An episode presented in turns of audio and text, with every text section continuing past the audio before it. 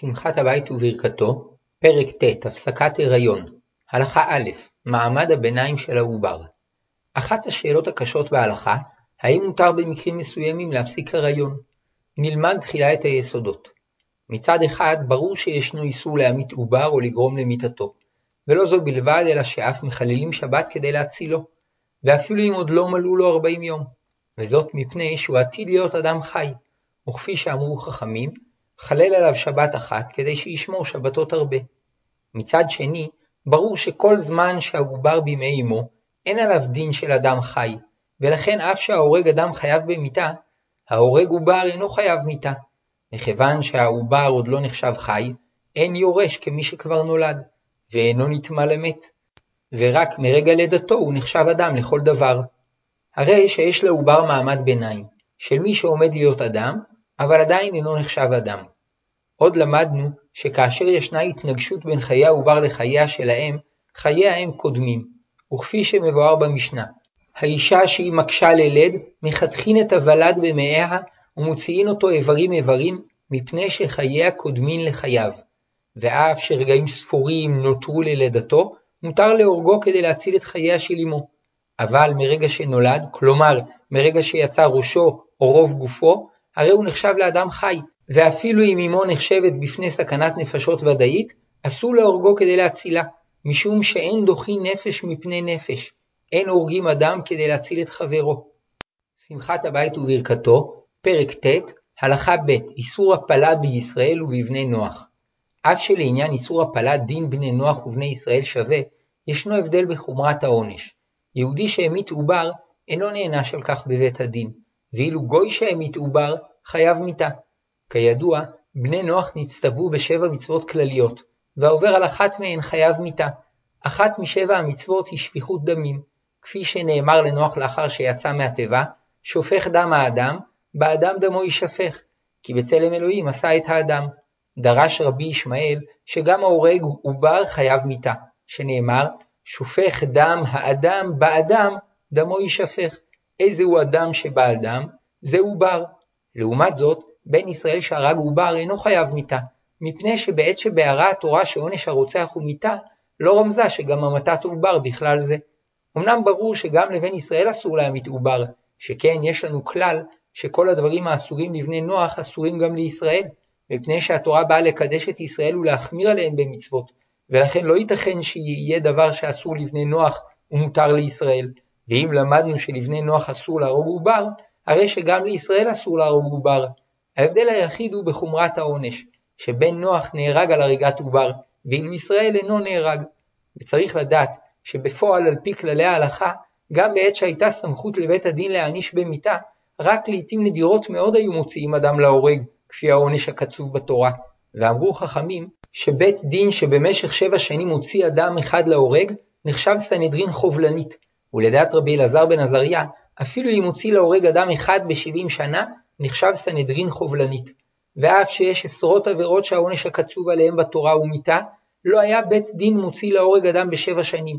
הרי שעונשי המיתה שנאמרו בתורה, בין לישראל ובין לבני נוח, נועדו בעיקר כדי להרתיע ולהצביע על חומרת החטא ועל עונשו בעולם הזה ובעולם הבא, אבל לא כדי שההוצאה להורג תהפוך לדבר מצוי. כפי הנראה, התורה החמירה על בני נוח בעניין המתת עובר יותר מאשר על ישראל, מפני שמבין הגויים ישנם רבים שנוטים לזלזל בערך חיי אדם, עד שחלקם חשודים על שפיכות דמים, וכדי להציב בפניהם סייג חמור, גזרה התורה שגם על ממית עובר אפשר לגזור עונש מיתה. אמנם נראה שלעניין היתר הפלות במצב של חולי חמור, דין בני ישראל ובני נוח שווה, ובכל מצב שמותר לישראל להפיל, מותר גם לבני נוח. שמחת הבית וברכתו, פרק ט', הלכה ג' האם מותר להפיל לצורך גדול? כפי שלמדנו, כאשר ההיריון מסכן את חייה של האם, מותר להמית את עוברה. השאלה, מה הדין במקרה שלא נשקפת לאם סכנת חיים? אולם ההיריון עלול לגרום לה עיוורון או חירשות, או שיתברר בבדיקות שהעובר חולה ועתיד לסבול כל ימי חייו. שאלה זו התעוררה בתקופה האחרונה, כאשר בעזרת המכשירים הרפואיים ניתנה בידינו היכולת לדעת פרטים רבים על מצבו של העובר. נחלקו בדבר גדולי הפוסקים. לדעת המחמירים, איסור הפלה הוא ענף של איסור רציחה, ואף שלמדנו שהעובר עדיין אינו נחשב כאדם חי, כיוון שהוא נמצא בתהליך התפתחות לקראת היותו אדם חי, וכבר עתה יש בו מקצת נפש, הפוגע בו עובר על ענף של איסור רצח. וכשם שאסור להרוג חולה מסובל בייסורים, כך אסור להפיל עובר, ורק במקרה שההיריון מסכן את חייה של האם, מותר להמית את העובר. ויש מי שכתב שהואיל והמתת עובר נחשבת כרצח, רק כאשר קרוב לוודאי שהעובר יגרום למיתת האם, מותר להמיתו כדי להצילה. לעומת זאת, רבים סוברים שאיסור הפלה אינו ענף של רצח. יש אומרים שהוא אסור משום חבלה, וכשם שאסור לאדם לכרות איבר מגופו, כך אסור להמית עובר. ויש אומרים שהוא אסור משום השחתה, וקל וחומר הוא, שאם על השחטת זרע לבטלה ישנו איסור חמור, קל וחומר שאסור להמית עובר שכבר התחיל להתפתח. עוד אמרו כיוצא בזה, שהאיסור הוא משום מניעת חיים מישראל, שכן הצטווינו לפרוט ולרבות.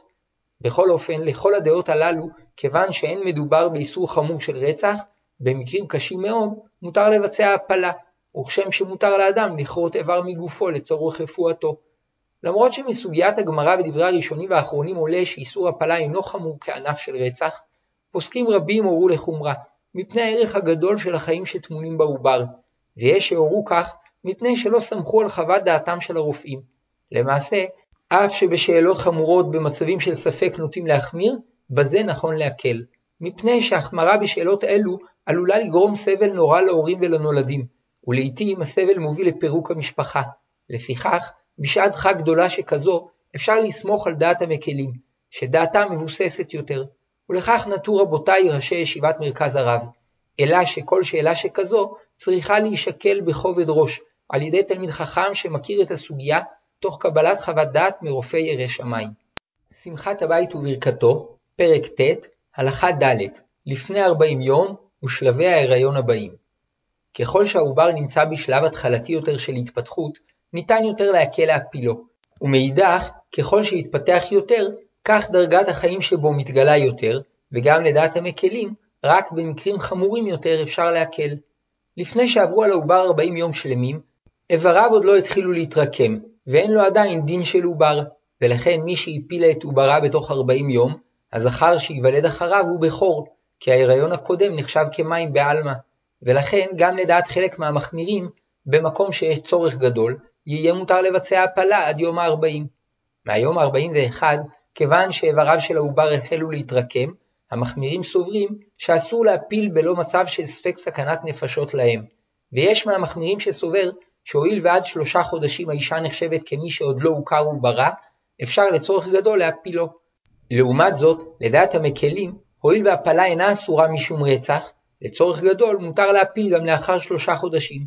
אבל ככל שהעובר מתפתח יותר, צריך סיבה חזקה יותר כדי להתיר את הפלתו. ולכן ההוראה היא להזדרז ככל היותר בביצוע הבדיקות הנדרשות, כדי שאם יהיה צורך להפיל, יהיה הדבר מוקדם ככל האפשר. לאחר שהעובר הגיע לשלב שבו אם ייוולד יוכל לשרוד בכוחות עצמו, גם לדעת המקלים כמעט ולא ניתן להתיר הפלה. ואם ברור שגם אם העובר ייוולד באופן טבעי לא ישרוד יותר מ-30 יום, במקרים מסוימים חלק מהמקלים יסכימו להתיר הפלה. כאשר נשקפת להם סכנת נפשות מהמשך ההיריון, כל הפוסקים מתירים לבצע הפלה, ואפילו אם כבר התחילו צירי הלידה, הורגים את העובר כדי להציל את אמו. אבל אם כבר יצא ראשו או רוב גופו, אין פוגעים בו יותר, מפני שהוא נחשב כבר לאדם, ואין הורגים נפש מפני נפש.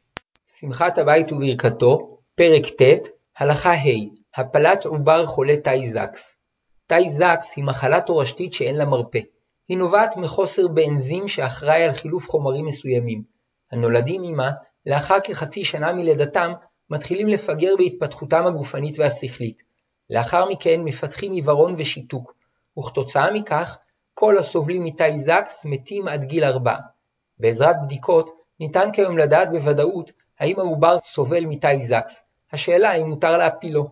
לדעת המחמירים, איסור הפלה הוא ענף של איסור רציחה, וכשם שאסור להרוג אדם חולה, כך אסור להרוג עובר חולה, ולכן אסור להפיל עובר שחולה בתאי זקס. וכן הורו הרב אוירבך והרב אלישיב. אמנם במקרה שהידיעה שעומד להיוולד לבן חולה כל כך, מכניסה את האם למצב נפשי קשה, עד שיש חשש שתחלה בנפשה, גם הם התירו לבצע הפלה, משום שמחלת נפש עלולה לגרום לסכנת נפשות, וחייה של האם קודמים לחיי העובר. ולרב פיינשטיין, רק כאשר קרוב לוודאי שהאם תמות עקב כך, מותר להפיל.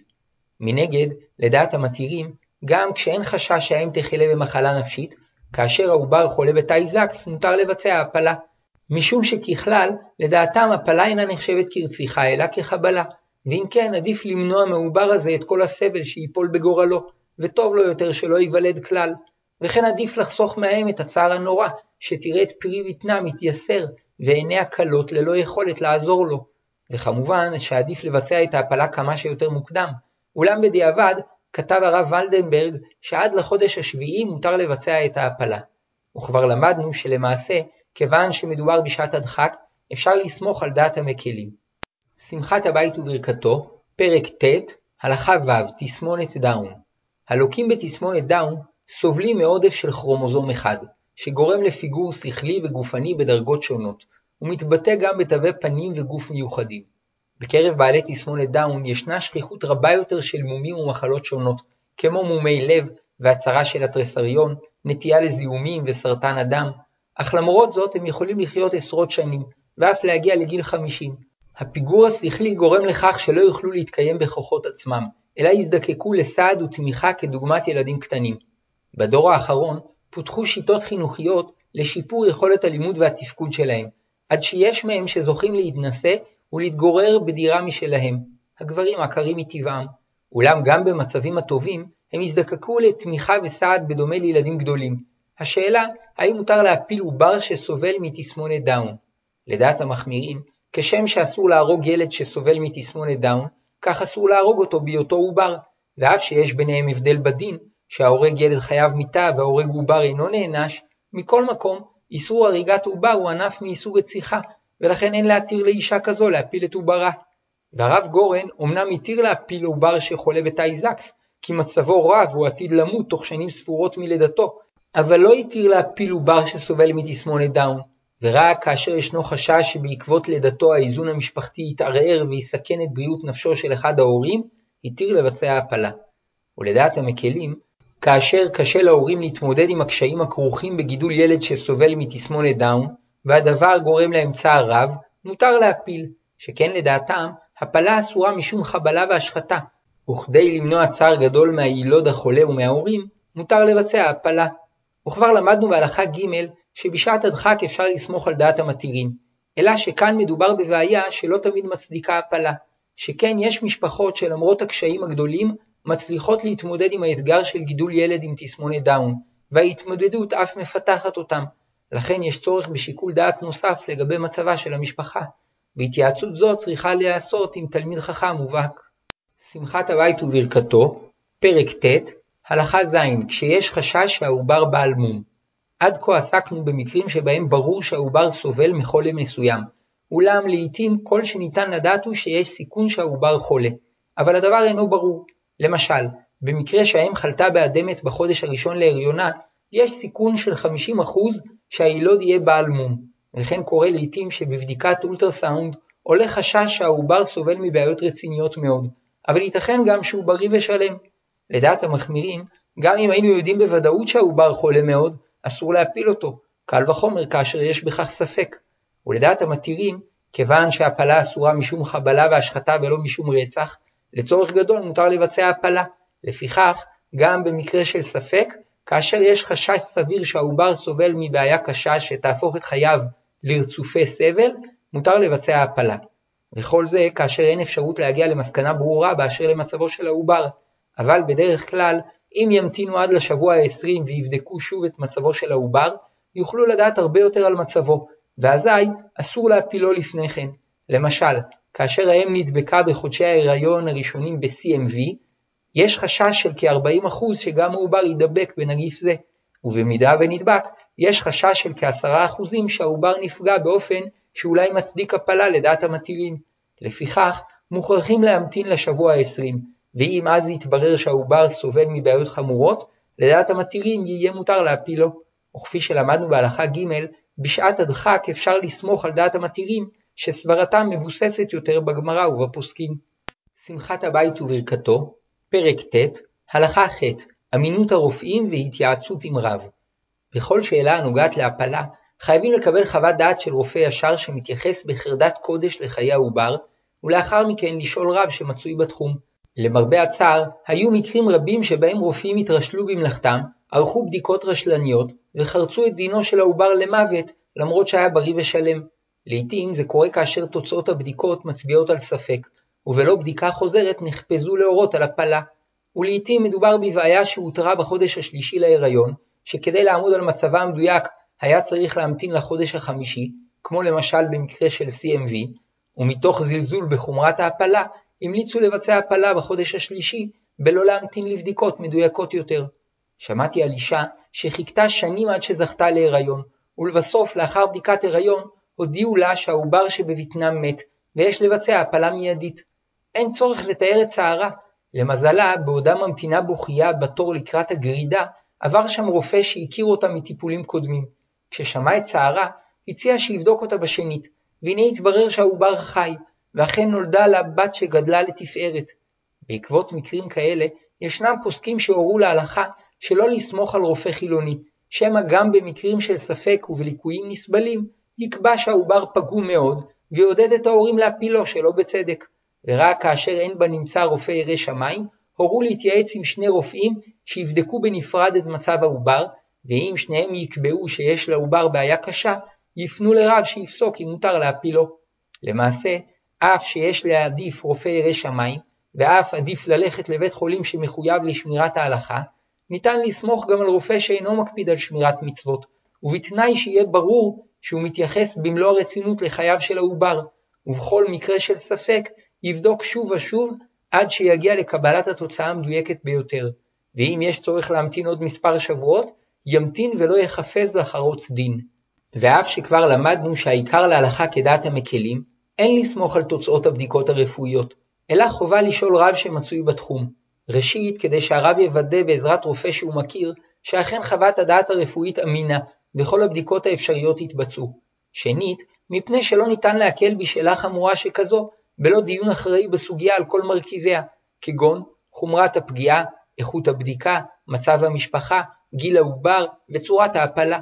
מעבר לכך, מדובר בהחלטה מוסרית כבדת משקל, שקשה מאוד לבני הזוג להתמודד עימה, והתייעצות עם רב אחראי תקל על מצפונם, ותורה להם דרך טובה להמשך בניית המשפחה. שמחת הבית וברכתו, פרק ט', הלכה ט', האם רצוי לבצע בדיקה לגילוי פגמים בעובר? מבין הפוסקים שמחמירים ואוסרים לבצע הפלה גם במקרה שהעובר סובל ממחלה קשה, רבים הורו שלא לבצע בדיקות לבירור מצבו של העובר, שהרי גם אם יתברר שהוא חולה, לא ניתן יהיה להפילו, ועדיף לסמוך על הקדוש ברוך הוא שכל מה שיעשה הכל לטובה, מאשר לדאוג תמיד מבעיות שאין להן פתרון.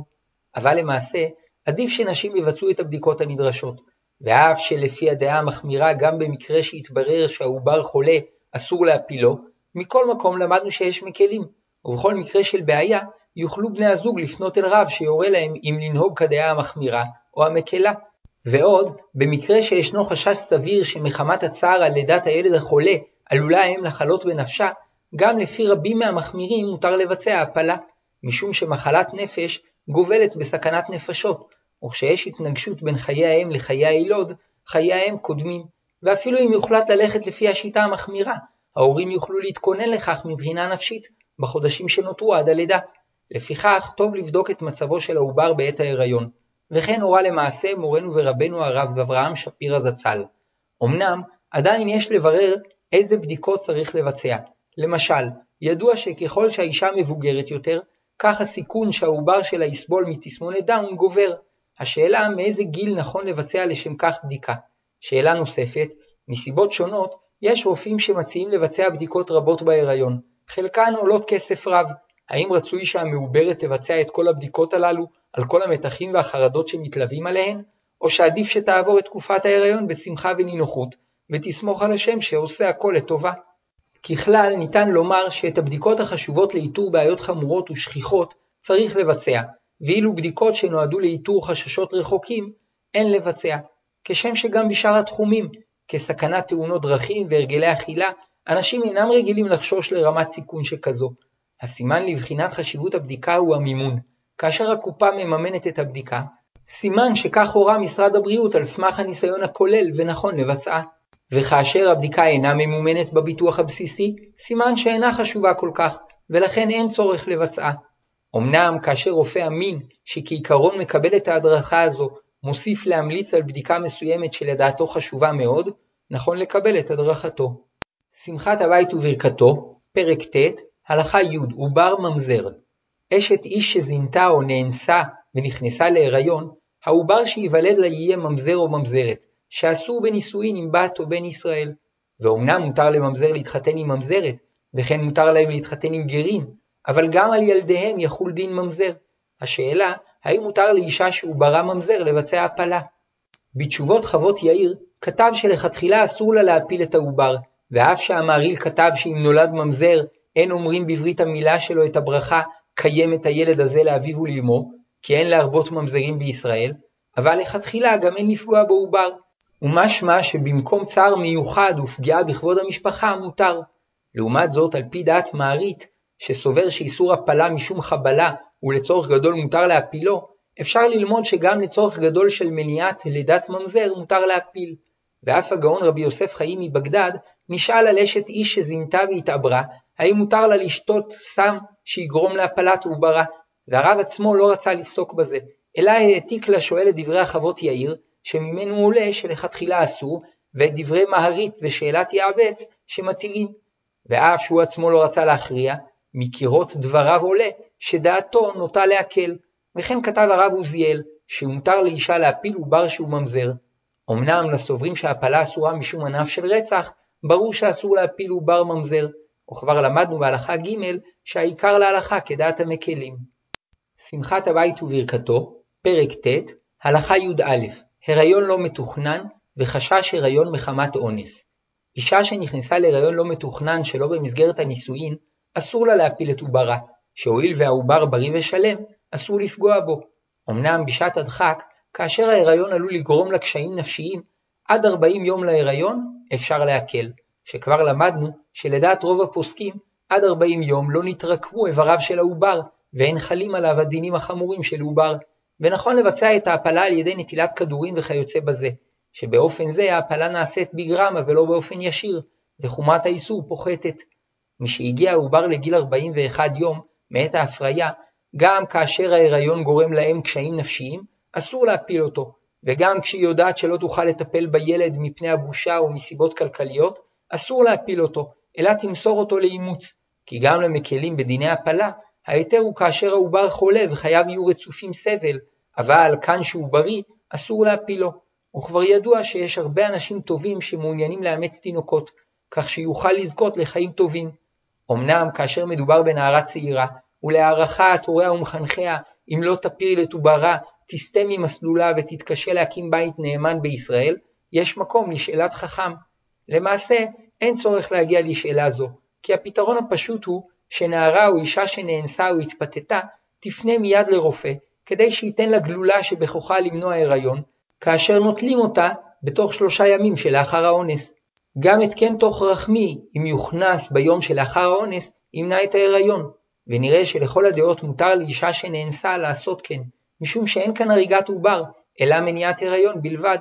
זאת ההזדמנות להזכיר שוב עד כמה חשוב שהקשר בין הבנות לאמהות יהיה פתוח, כדי שבמקרים קשים מסוג זה, הבת תוכל לפנות לאמה בבקשת עזרה. שמחת הבית וברכתו, פרק ט', הלכה י"ב, לצורך בריאות האם ושיקולים כלכליים.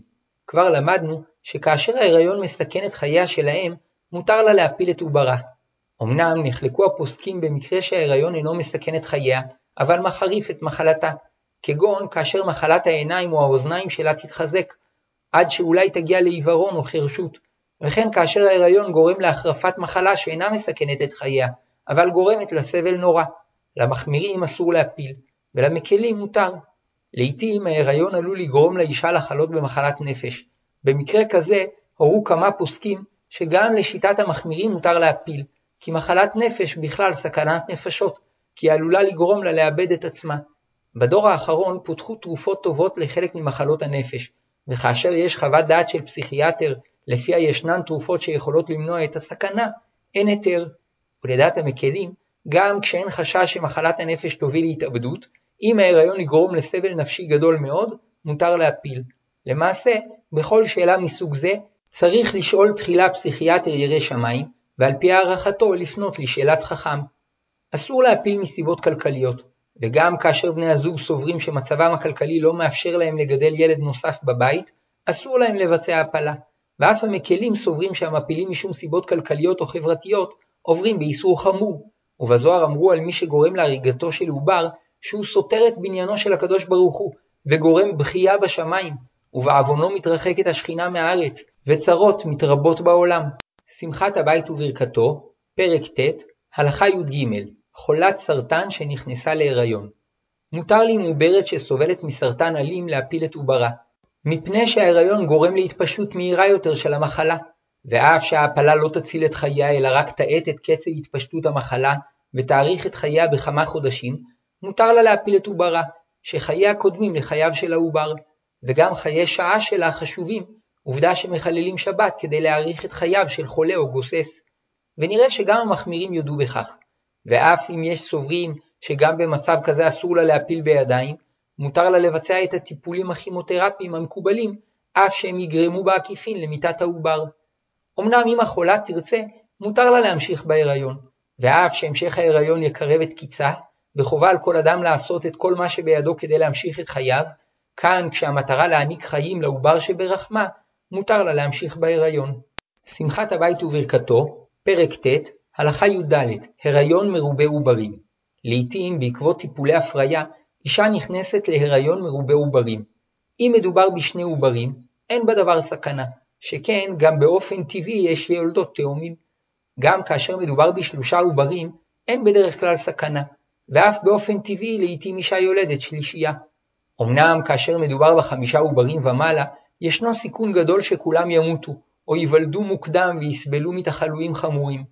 מוסכם על רוב ככל הפוסקים שמותר להמית מקצת מהעוברים כדי שהאחרים יוכלו לשרוד. יש שבערו זאת מפני שכל עובר הוא רודף לחברו, ויש שבערו מפני שהעוברים עדיין אינם נחשבים נפש, ולכן מותר להמית אחדים כדי להציל את השאר. לפיכך, בהיריון של שלושה עוברים, רק במקרים רחוקים שמתעורר חשש מיוחד של סכנה, מותר להמית עובר אחד. בארבעה עוברים יש לשקול את המצב לאשורו, וברוב המקרים יהיה מותר להמית עובר אחד ולעיתים בשעת הצורך שניים, ובחמישה עוברים מוסכם שאפשר להמית חלק מהעוברים כדי להבטיח את הישרדותם של השאר, ובכל מקרה ומקרה חייבים לקבל חוות דעת של רופא ירא שמיים ולשאול אחר כך רב. לעיתים בהיריון של תאומים או שלישייה, אחד העוברים מתפתח באיטיות, ולהערכת הרופאים, אם לא ימיתוהו, יש חשש שיגרום להפלת שאר העוברים, אזי מותר להמיתו כדי להציל את העוברים האחרים, הן מצד שממילא הוא כנראה לא ישרוד, והן כדי להציל את שאר העוברים.